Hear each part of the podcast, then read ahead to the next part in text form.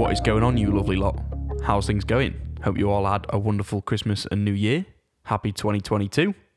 I'm back with a new episode of Get Your Ears on It. Today I'm joined by Max Saidi, the guy behind WantDrums.com. We talk about how the business came to be, how things have been over the past few years, and catch up on the artists that he's been working with. So, yeah, I think I just did that in the first take, you know? Bloody hell, new year, new me. Let's get into it.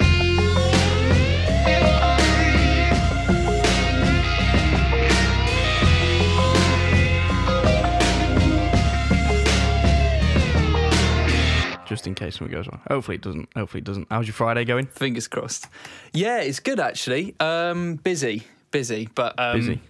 Yeah, yeah. No, no, it's good. It's just uh, it's always like a sort of rush before you know the weekend and stuff, and just trying to get things done. So, uh, how about yours? Yeah, it's not too bad to be honest. It's uh, like I say, picking up again. Things are Yeah, things are all right. It's just a bit a bit hit and miss, I suppose. definitely. Things are still being cancelled for obvious reasons. But Yeah. when you say preparing for the weekend, are you still out and about playing? What's your split at the moment? Are you mainly recording, or are you kind of playing quite a lot as well?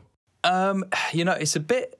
It's as you were saying because it's it's it's it's strange at the moment. So it's it can be a real mixture. I mean, I've been doing um, I've been doing a lot of live work over the last sort of uh, well, couple of months really, which is which has been great. Um, and then also, you know, I mean, the studio is kind of where I am during the week.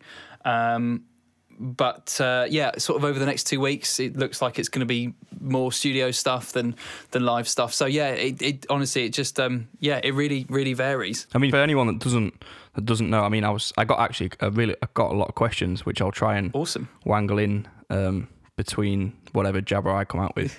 Sure. um, but for those that don't know, Max owns wantdrums.com, not .co.uk, correct? Com. That's the one.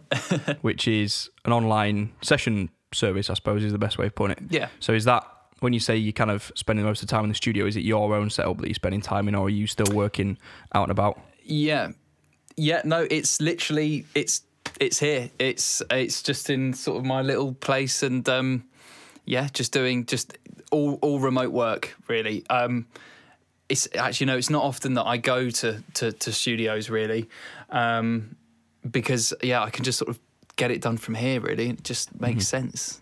Do you find Um, that people are, are contacting you for? Is it the ease of the online session stuff, or is it is it the fact they're not having to organise? I suppose with Mm. with what we've come out of as well, people are you know using more online services as well. But were you pre-COVID? Were you having a lot of studio work, or has it always been from your setup that you've just had the work? it's it's it's it's always been um, literally ninety five percent of the time. It's it's it's always been sort of stuff from here, um, and I think I you know. I I think it's a sort of whole multitude of different reasons for people. I think, you know, because I, I, I do stuff, I mean, a, a lot of the stuff I do are for people, sort of singer songwriters, um, you know, uh, and they might not have the budget to go to a studio. They might not, you know, sort of have those resources available to them. Um, and so they obviously, I guess, love the fact that they can just sort of get something done here and they haven't got to worry about, you know, heading off to a studio and doing this and doing that and, and sort of the various expenses involved. But then also on the other side of, of, of the coin, um, I've done some stuff for other people who uh, perhaps would like to go to a studio but actually don't have the time, and you know they, they kind of want something done pretty quickly. Right. Um, and uh, and again, everyone's working to a budget, and I just think this kind of appeals to people for for, for all sorts of reasons. Um, uh, yeah, I mean, I've all, I've kind of always said, you know, I'm I can never compete with something like Abbey Road. You know, that's never going to happen, and that's not that's not the idea. Um, but it's a good sort of halfway house where you know people can just kind of send send their tracks, and I can, I you know, I've got this place, and I can and I can record the drums here for them. Um, I would never try and compete with other studios. That's not kind of that's not that's not the idea. Um, so uh, so yeah, slightly long long winded answer there. No, no, no, fine. Exactly. on the, like I said, with some of the questions I got, um, I'll try and kind of mangle them in. And on the topic of budget, someone asked a question. I say questions. It's kind of three questions really in one. Obviously, there's so many different variables that have a playing factor on your pricings and how you know you go about charging people for the sessions. But they've they've asked what a, a track would cost. Number one, number two, turnaround time, and number three, if demo drums does not does that affect the pricing? So let's say again they've not given I don't know, let's say a three and a half minute tune just to make things easy. Um, what would the turnaround time be on that, and what would like the starting cost be if it had Yep. demo drums that you could just you know replace, or the opposite end of the spectrum where there was no drums at all and you to have to write your own? Sure. Okay. Yeah. g- Good. Good questions. Um, I mean, I've never um, uh, kept sort of prices a secret really because I think, um, uh, I mean, if you go onto my website now, it, um, my prices are on there, but the way that I do it is. Um, I have a sort of starting rate, and that just kind of gives people a bit of a ballpark. Um, but on, on on my website, I think at the moment it says that you know tracks are between seventy nine pound and and hundred and nineteen pound to be Right. uh, precise. Um, and that's just to give people an idea. But really, in terms of how I sort of price things, um, there are a few variables in terms of um, the the requirements. Really, one of the biggest things for me tends to be the sort of complexity of the song um, and the length of a song. Um, I mean, I've been working on a track um, earlier this week that's like a six and a half minute track, and it's just there's a lot going on. You know, there's a lot of stuff, um, and it's not a tradition. You know, it's it's not it's not a, it's not like a pop session, a bit more of a cinematic kind of soundtrack um, session, and that was that's about six and a half minutes long, and and that's very much that's very different. Um, because for this sort of particular session, I was told that I need to just kind of create the parts and kind of do my thing, really. So I really had to, you know, it's taken a lot of time for me to create the parts and, and sort of mess around with various different things. So something like that is never going to cost the same amount as a, you know, as as as a sort of standard pop track. Um, so I, I know it's kind of vague, but but I sort of work within a kind of price range, um, and then adjust, you know, going forward. And you know, sometimes people want several songs, and I'll, I'll of course I'll always kind of, you know, sort of cut a deal really on them. Um, but yeah, I think I think I've I've always, I've often for people that might be interested in terms of how if they're interested in in doing this sort of thing, um, I've always experimented with with putting prices on on my website, and I've also tried not having them on there.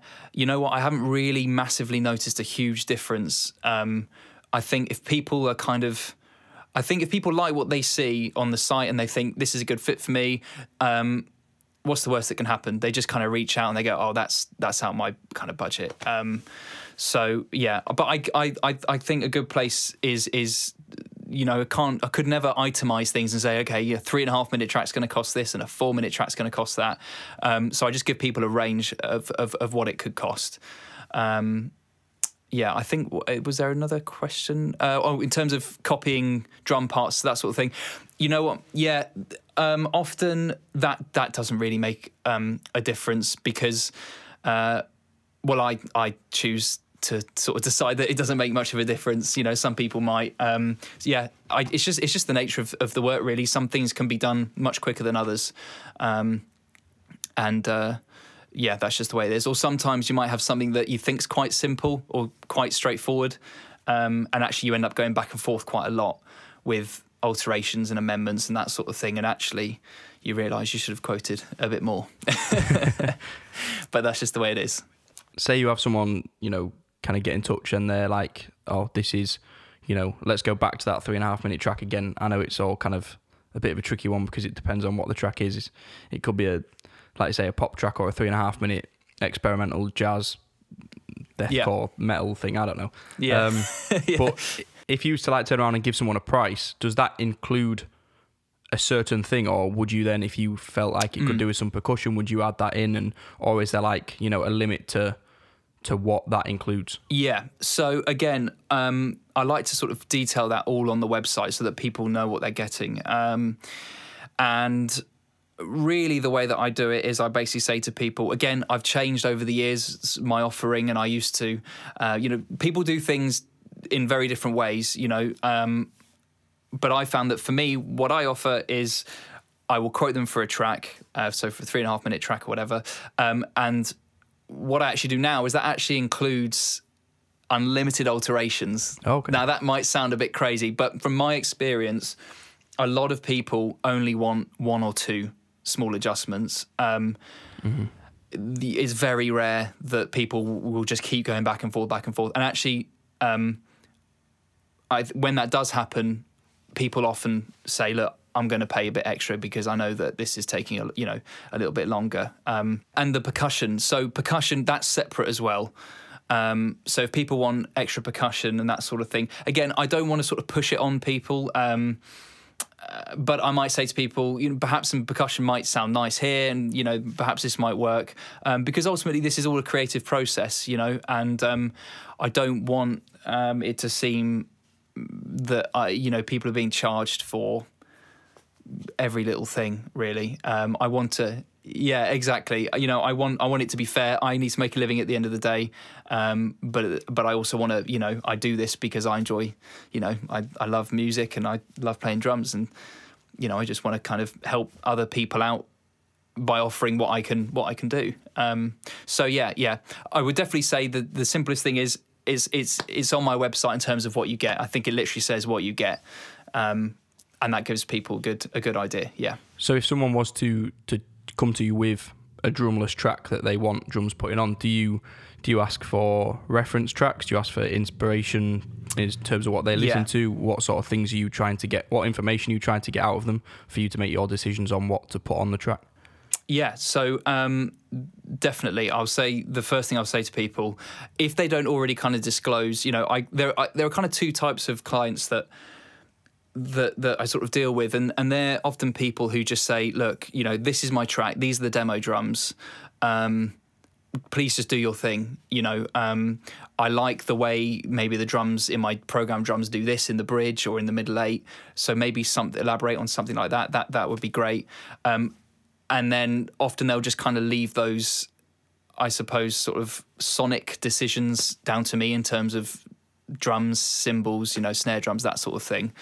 Um, And then you will have other clients that will say, you know, they'll be very kind of specific in terms of what they want and they'll say i love the drums in the core i love what the drums are like the energy of the drums in this chorus from this track but i love the sound of the drums from this artist on this album um, and yeah it's it's it could be anything from either end really um, but i i will always say i will you know i'll say to people do you have an idea of what you want? And if you don't, that's absolutely fine. Because some, you know, it's kind of hard to get out of the mind of a drummer because people go, look, I'm a guitarist or, you know, whatever. I don't. I'm coming to you, so you you you tell me what you think's best. Um, and uh, yeah, it's it's it's always evolved over the years, and I suppose I kind of talk about it slightly vaguely, but I think that's just because I've kind of learned to interpret what people mean, especially when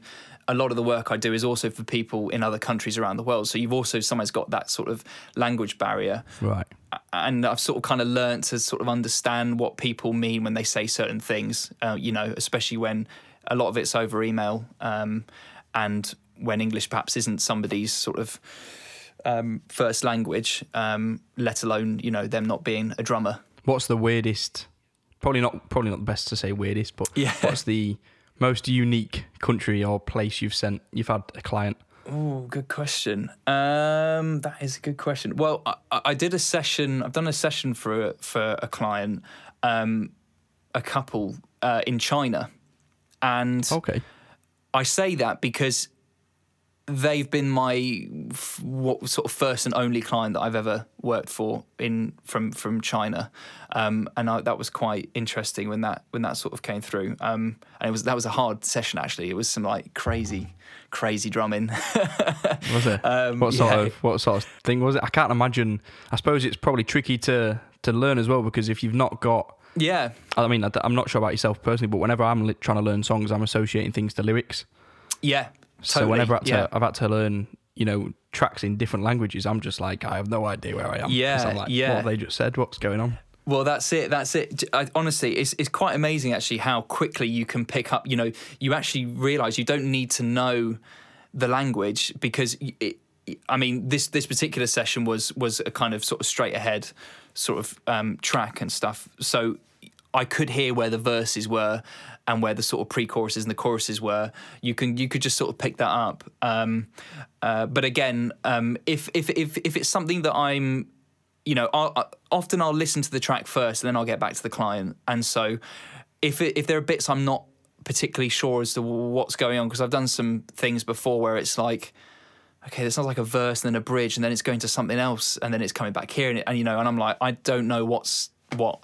And I often say, I'll say, could you perhaps just write me out a little roadmap in terms of what each section is?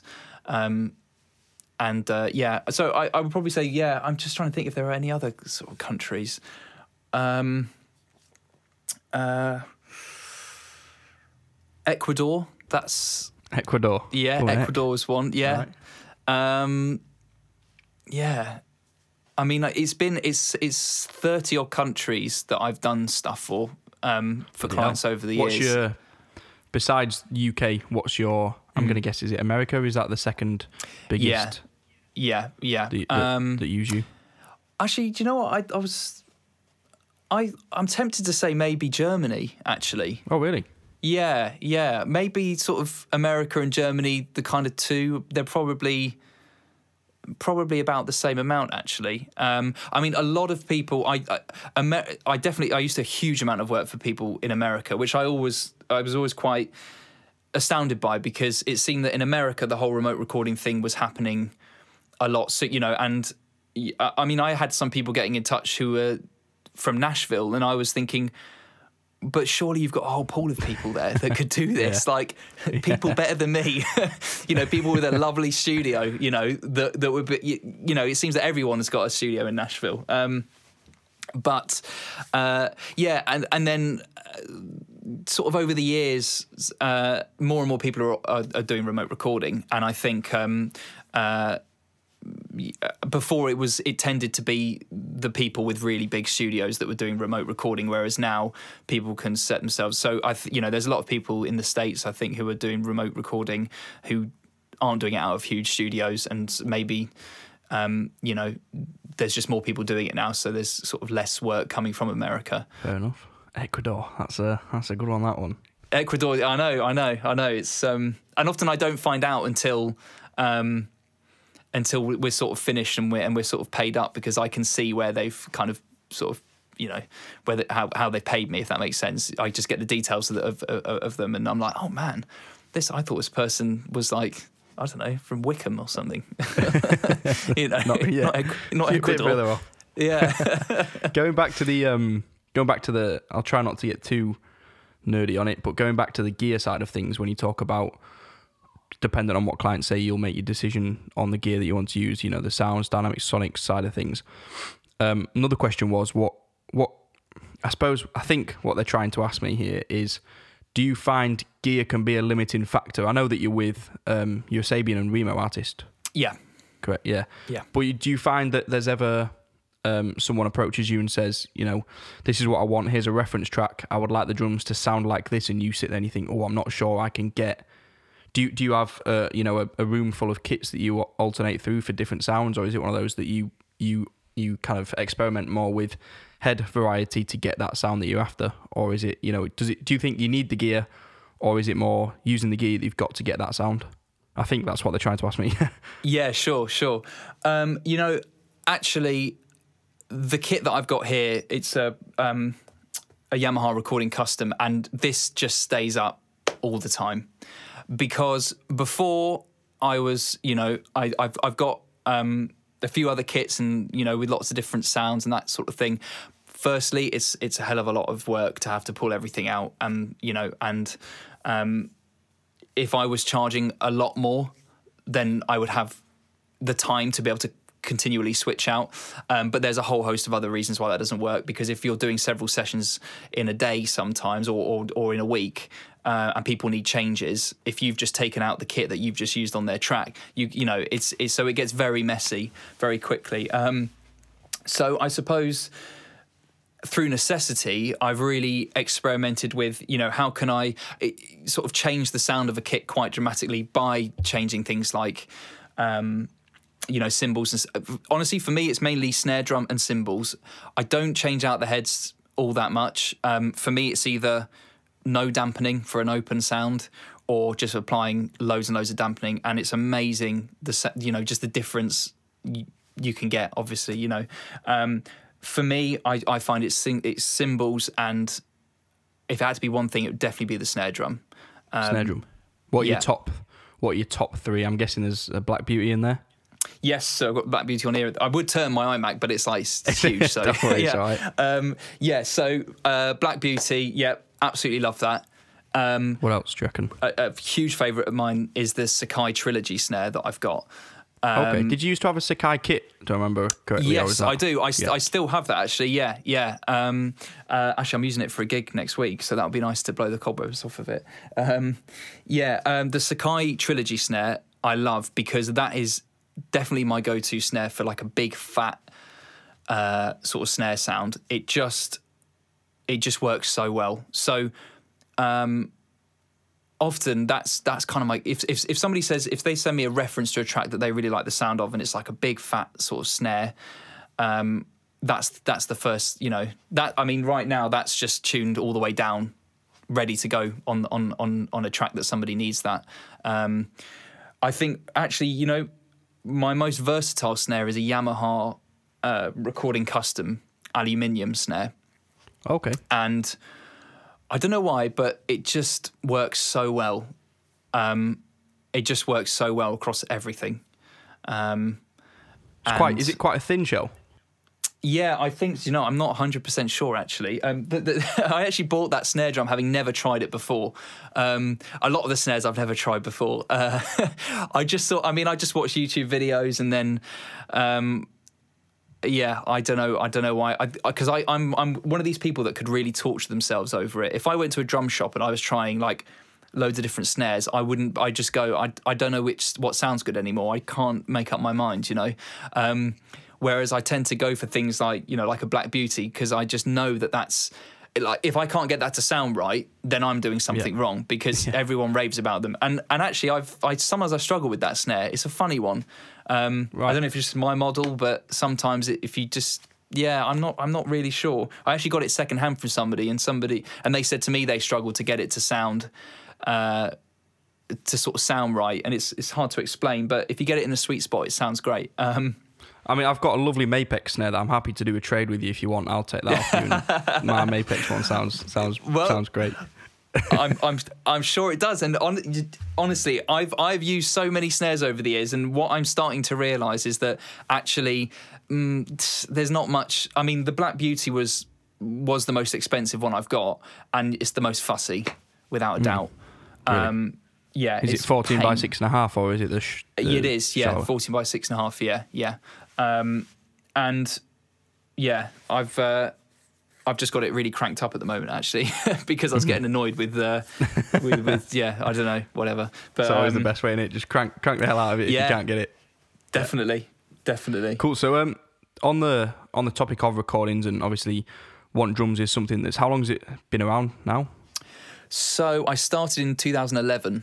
2011, right? Yeah, 2011. So 10 it's been a long time. So it was yeah, 10 Is it years, 10 years. 2021 still. I forget what year we're in half the time. Yeah, I know. 10 years. yeah, 10, 10 years. years. Bloody hell. So is it something that did you educational background? Did you Mm. study production? Did you study, you know, engineering, or is it something that you just, you know, you as a drummer and you thought I want to be able to provide my services and you've taught yourself? Yeah. That's literally that's basically it. I mean, I I didn't do any I've got no qualifications in in, in music. It was actually the things I have got were in media in uh, television and film. Okay. Um that wasn't I was I was I was in a place where I could I could make the decision whether I wanted to continue down that path or risk it and go the music route. If you know, you know, I was I was I was I was at home and I didn't have to, you know, I didn't sort of have bills to pay and that kind of thing. And I I, I remember going, music's really where I want to go, but is I don't know how I'm going to do this because I don't, you know, I don't have any qualifications in it. You know, I've never studied engineering or anything like that. But um, yeah, I mean, I, I, I can't remember probably when that was, but it was never with the intention to go into remote recording. I just discovered about remote recording um, probably in sort of 2010, maybe, um, and then thought I'll just I'll give it a go. Um, and actually, I was doing it then on my uh, Roland kit that I still have, the, my my V drums kit. And I remember thinking people aren't going to be interested in this, but actually, it turns out people weren't or aren't particularly fussy about a really great sort of drum recording. What it's more about, it's more about the human player and actually having a human play on their on their tracks, and you know.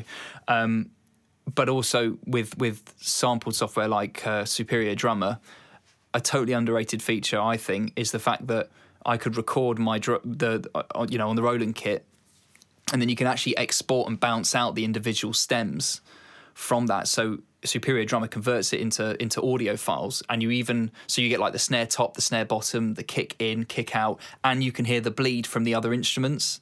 It's insane. Like Bloody it's hell. if somebody presented it to you, they would just go, "That's an amazing." You know, capture of a kit. Um, so I was using that, and clients were really, really happy with that.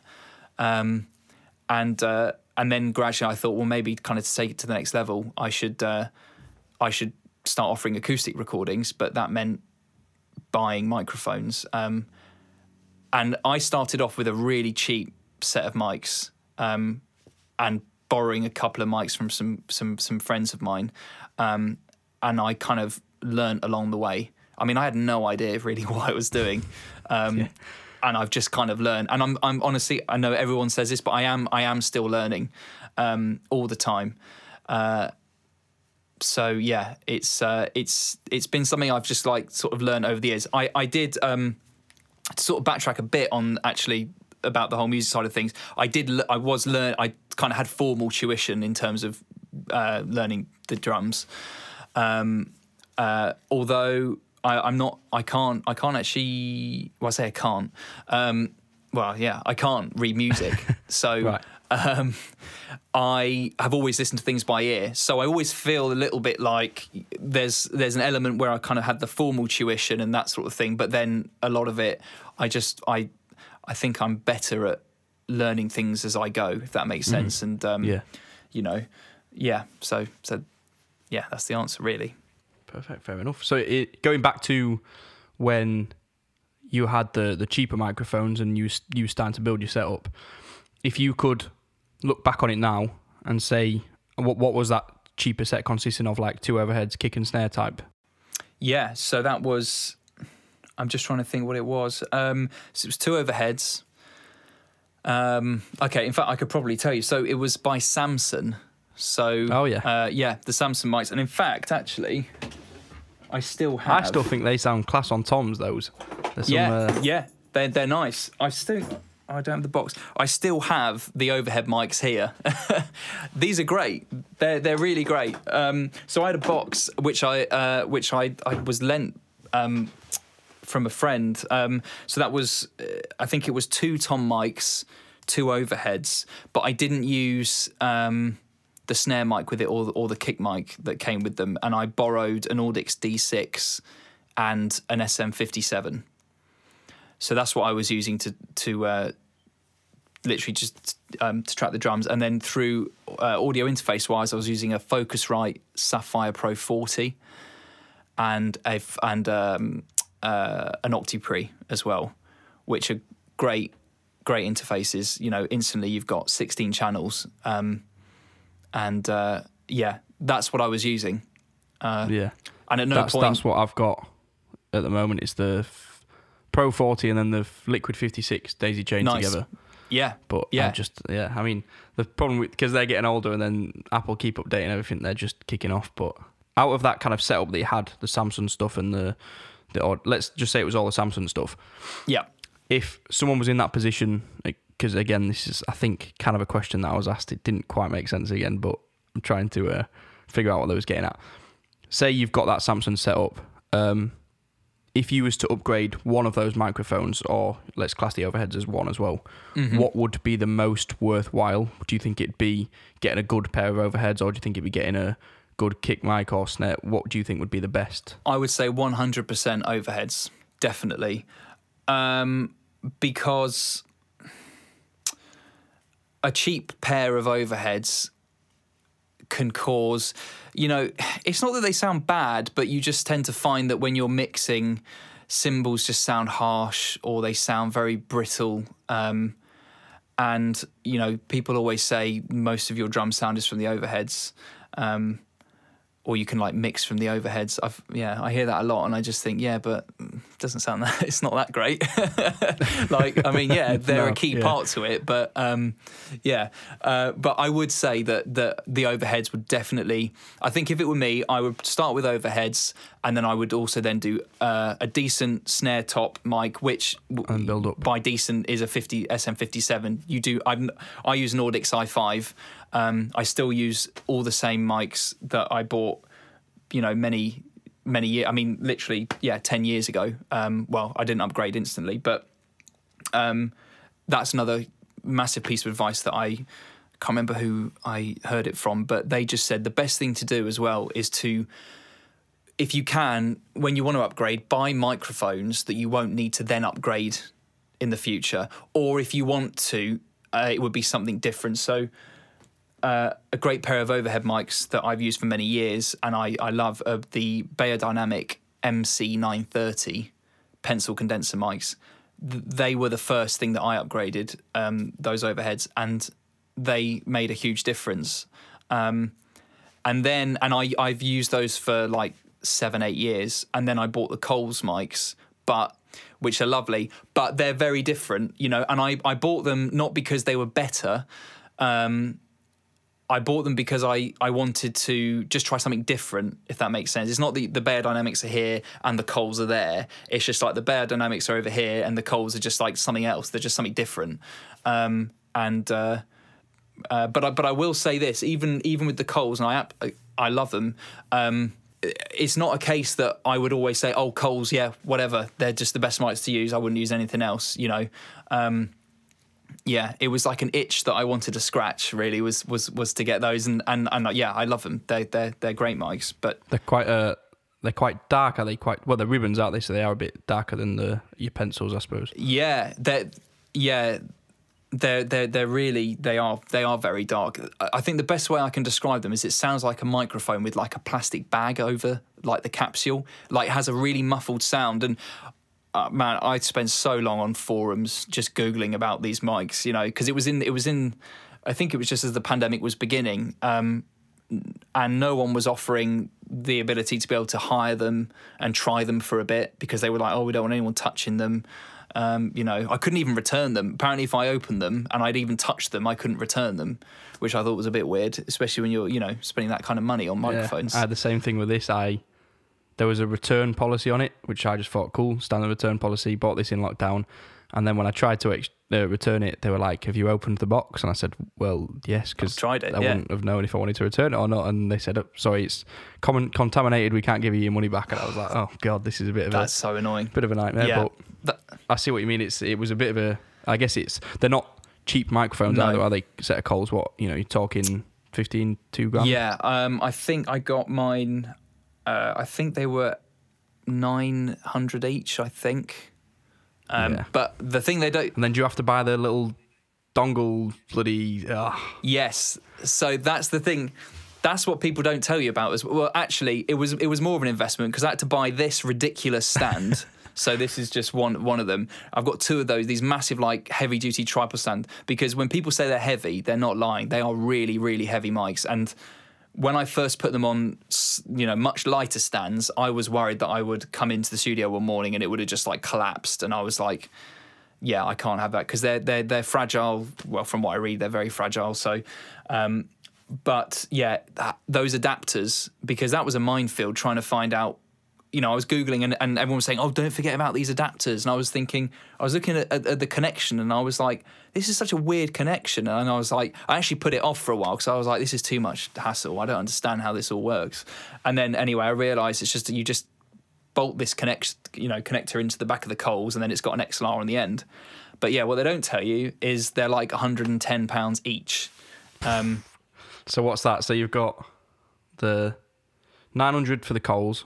So that's eighteen hundred. Another couple hundred quid on adapters. So that's two grand. And then what were the, the two heavy duty stands? Another hundred quid the, each. the, hev- they yeah they were about 100 each. so They weren't too bad actually. Uh, I got them from Tommen or Thommen, whatever however you say it. But um, yeah, they're great. They're super flux ones. I've seen a lot of people use those for for Coles because I did not want to spend like hundreds of pounds on one stand.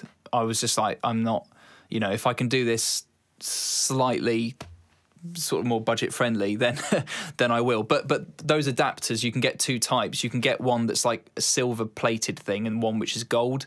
And I'd recommend the gold one because it's got an anti like vibration thing built into it. Right. Um, Okay. and I only say that because if you're spending that money on microphones, you might as well just get, you know, in terms of connectors and adapters, you might as well just equally buy, you know, Mm-hmm. the more expensive ones if they are better. You know, I I, I think Yeah. they're better, but yeah. What Yeah. was the price difference between the gold and the silver ones? I think I don't know. I'm not sure, but there was there was a fair difference. I think it, it might have been like. Oh, don't quote me on this, but it might have been like sixty pound each for the other adapters. You know, so to go over hundred quid or whatever they were, or they might be eighty quid. I'm I'm not I'm not really sure, but um, they were significantly more, and I was I was struggling to understand why anyone would want to do that. And I spoke to a guy on the on on the phone when I bought them, and he was like, you know, um, uh, I would recommend them. And yeah, he was saying if you're buying these microphones, I think it'd be a no brainer. So Yeah. um, yeah, and they seem to be secure. So that's the main thing. So far, you've not come in yet. so far. Touch down. wood. So far, no, so not yet. Just got one more question on the on the gear side of things. Mm. Um, I suppose it, it falls under the gear category, I guess. Um, the actual space that you're in is that a, a, a acoustically treated room, or is it uh, kind of like an outhouse to your, or is it a room inside of your house? What's the kind yes. of setup there? So it's a it's an outbuilding, um, and it's been acoustically treated in the sense that I haven't had like an uh, acoustician in, I think that's what they're called, um, to come and measure frequencies and that kind of thing. I've just basically um, through trial and error kind of got baffles and stuff around the room down there and everything and up on the ceiling as well um, so yeah this is um, this is a very sort of functional separate room. Um, there's nothing fancy really about it. Um, What sort of size is it? Is it oh, I'm not square good with footage? What to. do you reckon?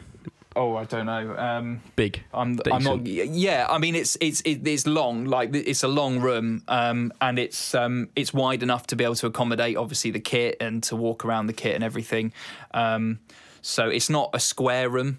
Uh, so yeah, it's got it's got it goes down there. So it's got some it's got some length, um, which, which helps. But uh, yeah, I think experimenting definitely really helps in terms of kit position and that sort of thing in, in different rooms because you, you can only work with what you've got at the end of the day. Um, What about the external side of things? Is it is it acoustically treated to the point where people outside can't hear when you're playing, or is it is there bleed internally from outside noise, or is it fairly? I'm, I'm not 100 percent sure. Is it quite a rural area that you're in, or are you? yeah, it's well, no, it's it's it's amongst houses, it's amongst other buildings. Um, I mean, if you were to stand right outside, you would hear some noise. Yeah, you would hear it because it's not it's not like a you know.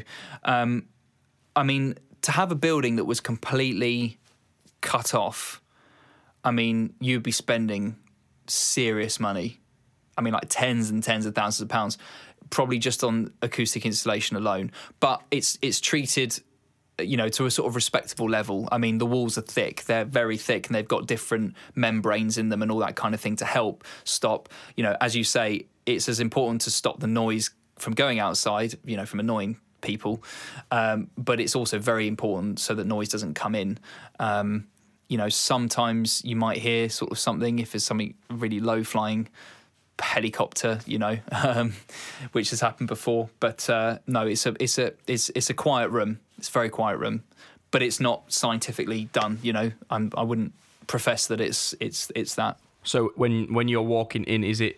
Have you had the whole room inside of a room thing built, or is it just the you know a thick No. external door? Right.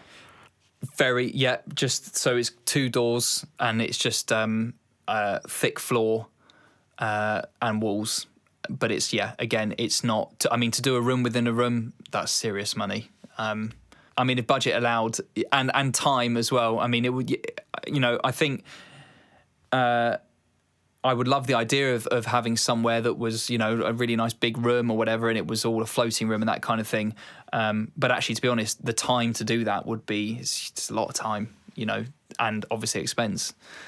Um, So in terms of out, outside of the online recordings sort of things, obviously you've got the whole gig inside as well. Do you use the room for anything else? Do you do do you teach? Do you do I mean teach drums, but do you also teach the production side of things? Is it something that you've thought about before, or do you do it actively? Um, you know, I don't, I don't do any teaching on on on either side. I used to teach many years ago, um, but for me, my sort of lack of being able to read music and the sort of theoretical side, I just thought I'm not the best person to to be teaching that to people because I struggle with it myself, actually. Um, and uh, and and I just I just didn't think that I was perhaps the best teacher when it came to that kind of thing. Um, and uh, yeah, in terms of the sort of the whole production thing, as I say, because I sort of feel like I'm I'm always learning, I don't feel that I have enough valuable information that I could give people. I mean, everything that I learn and I hear about, it's all from online.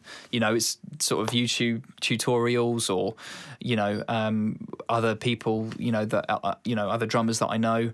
Um, so yeah, I don't, I don't, I don't. Uh, yeah, I'm. It's not that I'm secretive about it. I just don't. You know, I'm sort of busy here recording and working away, I guess. Um, and I just don't feel that. I feel there's people a hell of a lot more qualified than I am to talk about things like that. Um, yeah. Fair enough. So if someone was to want to get into the production side of things and looking at setting up some home recordings and doing that side, would you recommend? You know, obviously you've got the YouTube. Is there any is there any videos that stick out that you could recommend to anyone that? I mean, like I say, there's there's thousands on there that that you know can offer good advice. But is there any in particular that stick out? Asking for myself as well, just because I won't mind. to Sure, yeah, more, but, yeah. Um, yeah, are there any that stick out that you could recommend? I I really so I started watching um, a chap called called uh, Andrew Masters on YouTube. Does the Yeah. um, studio tours? That's right. That's right. And um, yeah, I found his to be really interesting. He's a very down to earth guy. He's a very sort of modest uh, bloke when it comes to talking about gear, you know, and um, and actually, what I find really interesting is when he goes to other people's studios because then you realise that there are people with, you know, lovely, great, lovely studios, but then you've also got people who are working out of really, really small rooms, and you and you know, and he's talking to them about, you know, how how how do you achieve this drum sound, or how do you do that, how do you do this, and um, those sort of videos are, I think, are so invaluable in terms of learning what little sort of people's tricks are, tips and tricks that they use for getting big drum sounds. Um, and that and, and and that sort of thing. Um, I do remember watching. Uh, there was like a waves.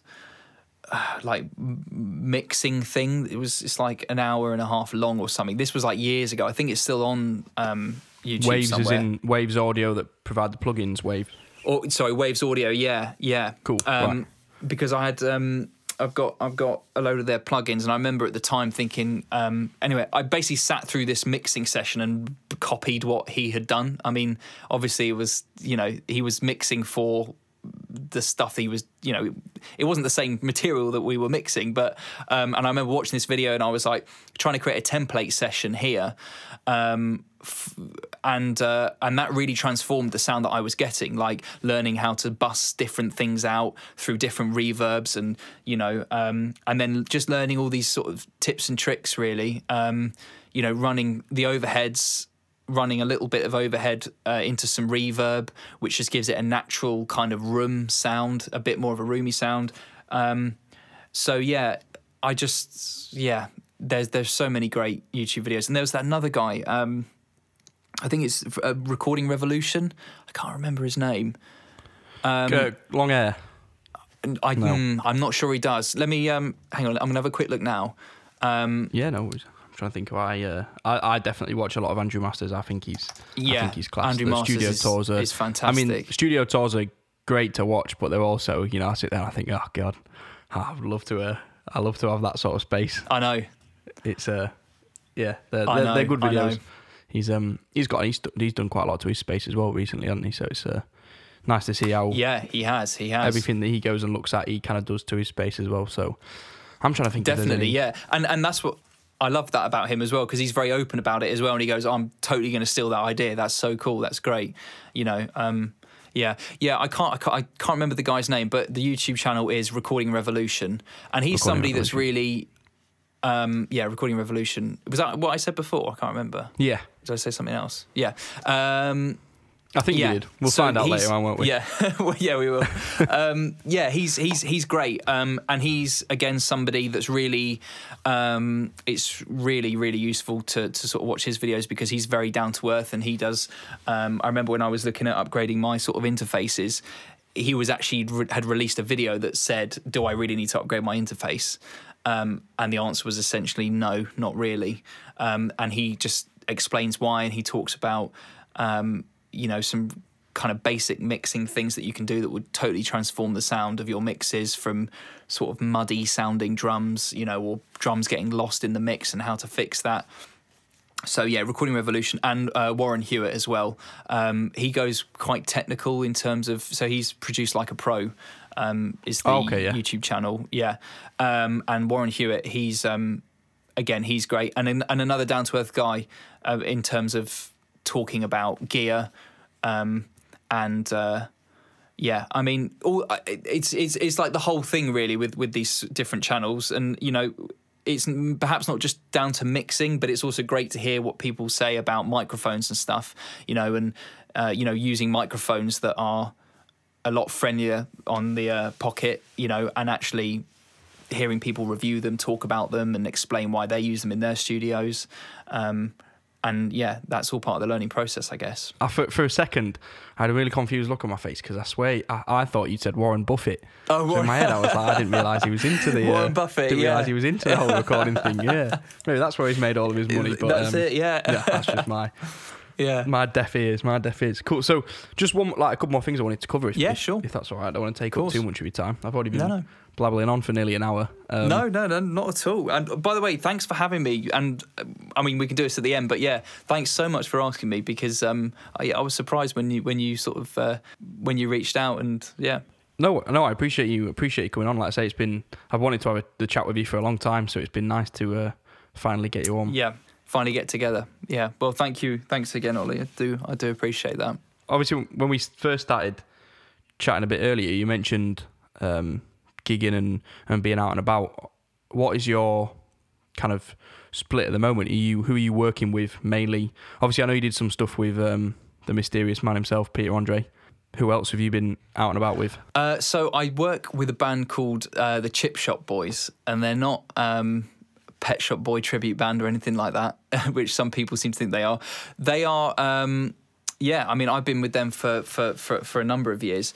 Um, and it's it's essentially it's a it's, it's a function band, um, and uh, we've sort of done um, all sorts of venues, all sorts of gigs um, around the world, and yeah, it's um, it's uh, it's good fun. It's good fun, and to be honest, I mean, I do like sixty gigs a year, seventy gigs a year with them, so a lot of my time, uh, you know, especially weekends and that kind of thing, um, is is very much taken up by doing that.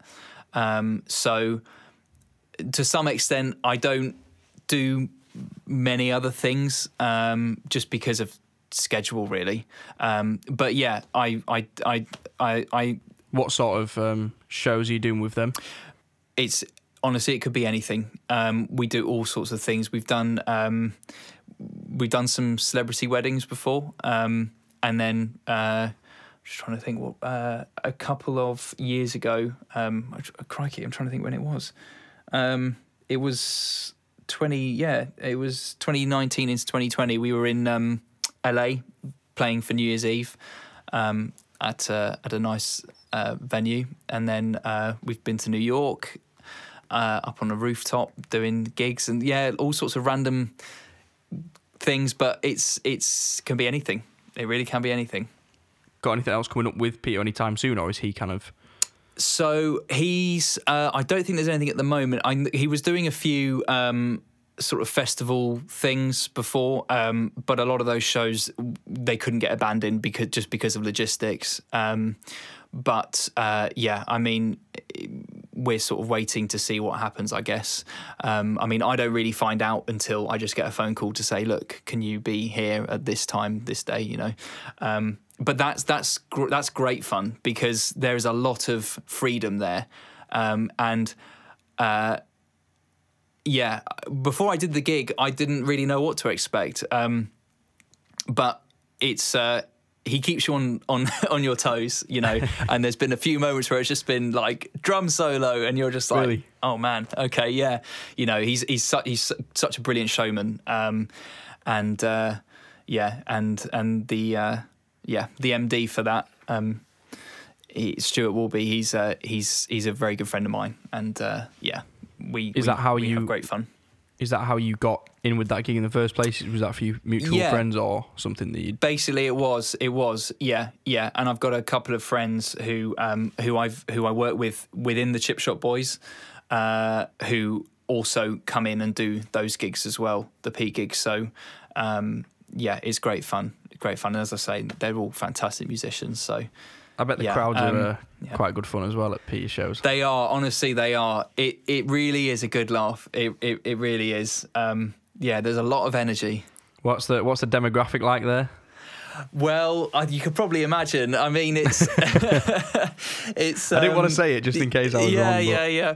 Well, actually, having said that, we've done a few, and there's been a real like when when we were doing the tour. It was um, I think it was celebrating 20 years tour, um, and actually there was a real variety of sort of a huge age range of people. Obviously, mainly females.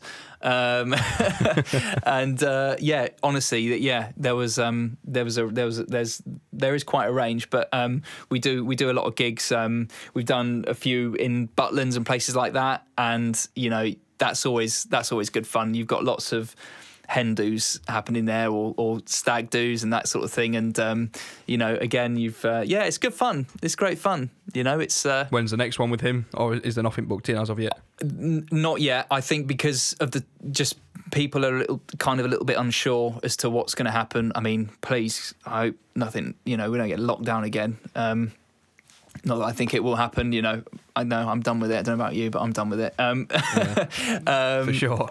Yeah.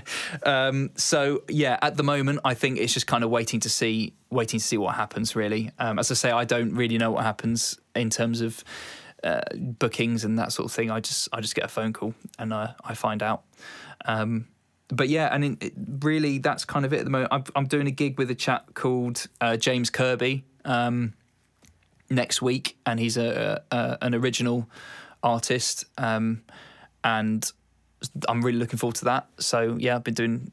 Uh, that'll be the sort of first live show I do with him. So yeah, Do you yeah. find a lot of um, a lot of the work that you do online sometimes materializes into people then asking you to come down and do a show or You know what? Um, it doesn't happen that much. It's often the other way round. Sometimes I'll be, you know, I'll I'll work with somebody, um, you know, so, so somebody like James, for example, um, and then he's also producing some tracks, and, and and he's like, hey Max, can I actually just send you some music? Can you just lay down some drums? And so actually, sometimes people do say to me, you know, um, I'm thinking about putting a band together and seeing as you played on this, you know, can you, you know, how's your schedule looking? Um, but uh, I'm just trying to think if um, uh, probably only a handful of times things like that have happened, but not as much as you'd think. Um, pretty I suppose I suppose with the what what do you reckon on average you're doing tracks wise at the moment? I mean with 60 shows a year you you've got what that's one a week at least I suppose isn't it? So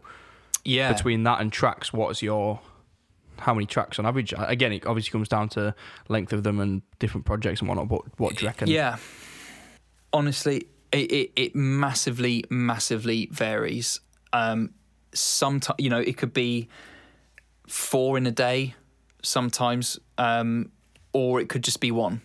Um, honestly, it really, really varies. Um, it just depends what's happening at the time. You know, if somebody gets in touch and they and they've got an album ready to go, then you know that kind of I schedule that for for for the, for that week, and then on top of that, there's other people getting in touch, and you know, so yeah, honestly, it really really varies. Um, so I've had a bit of respite the last sort of couple of days. It's been a little bit quieter, and that's been quite nice actually. But um, yeah, a, hu- a, huge amount of my client base, it's it, a lot of it's sort of repeat custom really.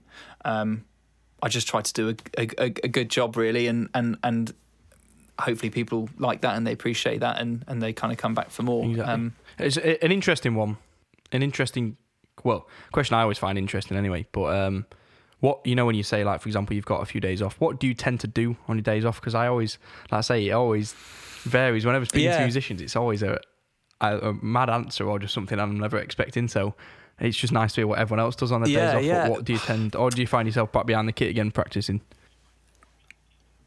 Often, yeah. I, I, I, I can be a bit of a workaholic, and so a lot of the time I'm I'm doing something, you know. Um, so uh, I mean, like today I'm not recording, but I have got to send a session off to a client that I recorded earlier on in the week, and they only just got back to me today to say that they're happy with it. So, you know, um, so I'll often be doing bits and bobs like that, um, you know, uh, and sometimes I try and record some content and stuff for Instagram, just some videos and just a little bit of fun.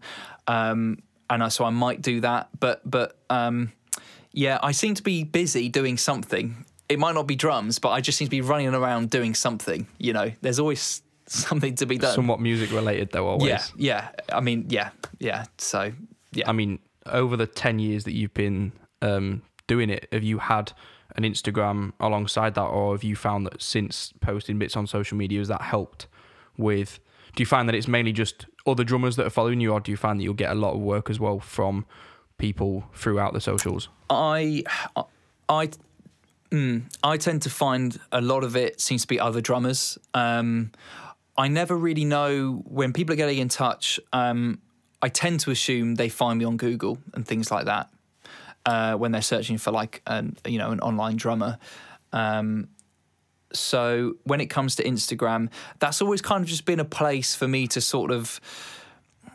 Yeah, Instagram's a funny one because I think does anyone really care? Do they really want to know about what? Like, do you know what I mean? Yeah. I just kind of think, you know, because all I can sort of say is here's another session today, or like I'm doing this for someone, and then I'm like, but man, do I just sound like I'm just saying, look at me, you know, I'm busy and I'm working, and I'm doing this, but I just sort of think, well, if I'm going to be on here, I need to be posting something. Um, I used to upload a lot more videos and stuff of me just just having a bit of fun, really, um, but I just haven't had the time recently to do that. So really, it's kind of just an outlet for me just to share some bits, and you know. Um, if people find it interesting, then then that's fantastic. That's kind of what I'm doing it for, you know.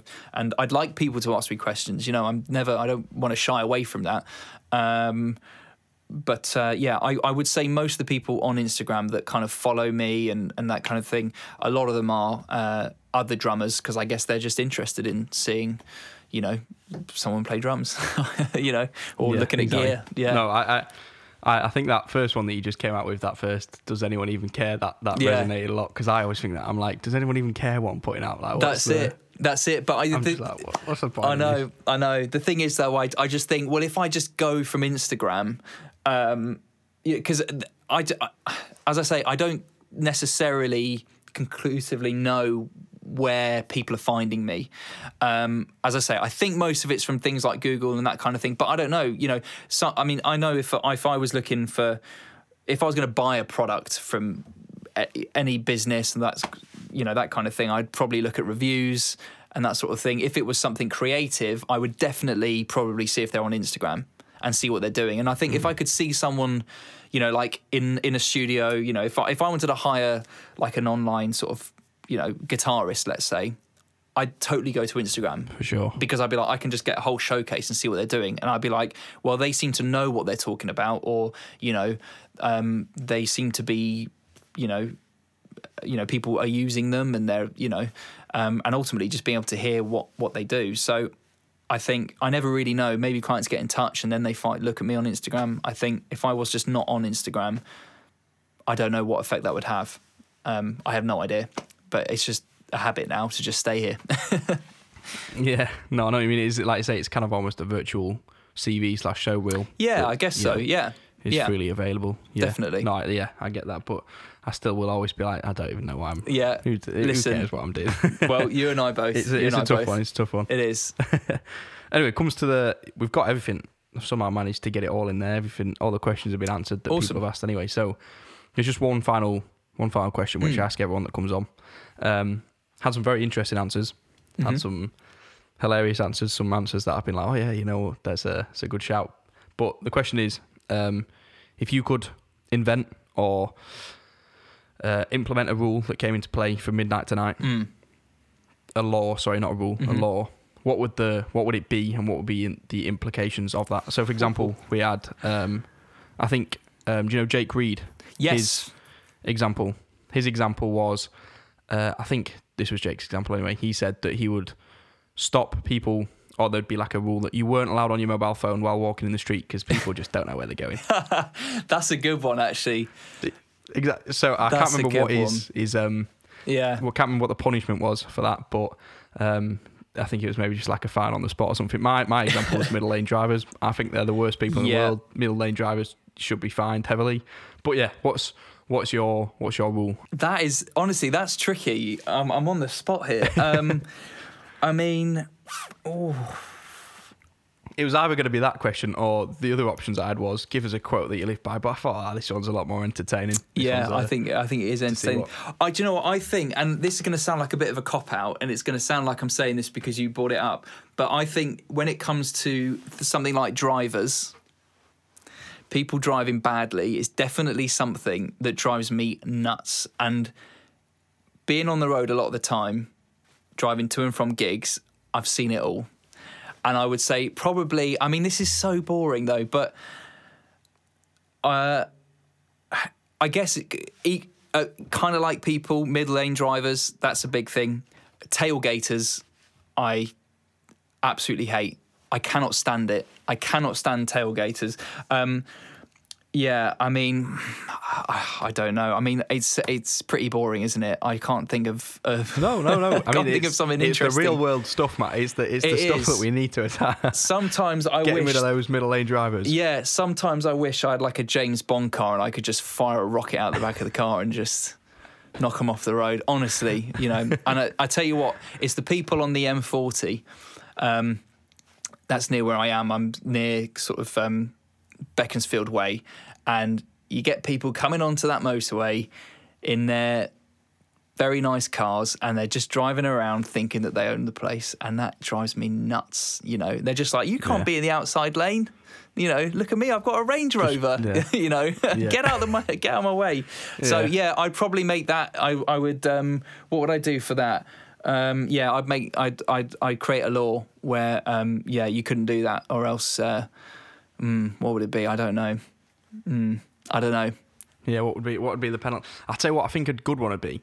Mm. I reckon every car, every modern car should have it should be law to have cruise control in there because I feel like if everyone does the same speed, yeah that that that's half the battle because some people that's true some people sit on the motorway, they'll do they'll do 40, then they'll go up to 60, then Yeah. they'll go up to 80, then they'll knock back to 40 and you're just like what's you can't do you know what you know, that is I feel like if everyone was at Sorry, that is so true, and that is definitely another real pet peeve of mine. Is that when you? So I'm sat there with cruise control on. Okay, so coming back from a gig, it's late at night, just okay, going down the motorway, and then you have someone that overtakes you. Okay, fine, and then they come into the lane in front of you, and then they slow right down. and they slow down. And it's like I'm oh. still sat here at, at you know at the speed that I set it to. So you go to overtake them, you know, because you're just thinking, okay, well they've slowed right down, and then the best part, they then speed up alongside you. They speed up. And honestly, I, I'm literally sometimes I'm like, what are you doing? What, what is going on? You know, What's and then you just have this thing where you're just doing this, and oh man, Yeah. that is so annoying. That is a time when I wish I could It's- just yeah. shoot them off the road, be done with it. Shoot 'em off the road, yeah. It's so Just annoying. five minutes. I might just need to Yeah. just pull over, have five minutes, and Yeah. then carry on because you can't be bothered with it. But then Oh. you'll have five minutes off, and then you'll still catch up to them because they'll have Exactly. been doing forty for. Exactly. Oh, exactly. And then they'll just shoot off again, and you just think, what? What's going on? What's going on? on the phone, off the phone, on the phone, Yeah, off the phone. yeah. That's a problem. Seen it all. But yeah, no, I'm glad. I'm glad I've got someone that agrees with the uh, road punctuality side of things because Definitely. I think that's what it is. It's only the people that do a lot of late night driving that understand Yeah. because I feel like if you don't spend a lot of time on the road at, at night, you just don't see it because that's when the worst. hundred percent. hundred percent. Like you'll have people sat like, like there's parts of the M62 that I use all the time that I think Mm. have five lanes. The amount of people that will just sit in the outer lane when there's no one else on the motorway. It's bizarre, isn't it? You just wonder what I they're just- thinking. just- you just think I can't get my head around it. yeah. And then if you go, if they're right in the outside lane, then you're like, well, I don't know what you're doing. You're trying to, you sort of, kind of under, you know, you're undertaking them because you're like, well, Yeah. you're sat, you know, they're sort of looking at you they're like, oh, you should be doing that. It's like, well, what are you doing? I don't know You- what you planet be you're on. that. Yeah. oh god. Then they are. Then they think you're trying to race them. And then Yeah, before exactly, You know it, yeah, You're both it's doing like- 100. so I just want to get home. Know. Yeah. I'm just. You're the shit drive, driver.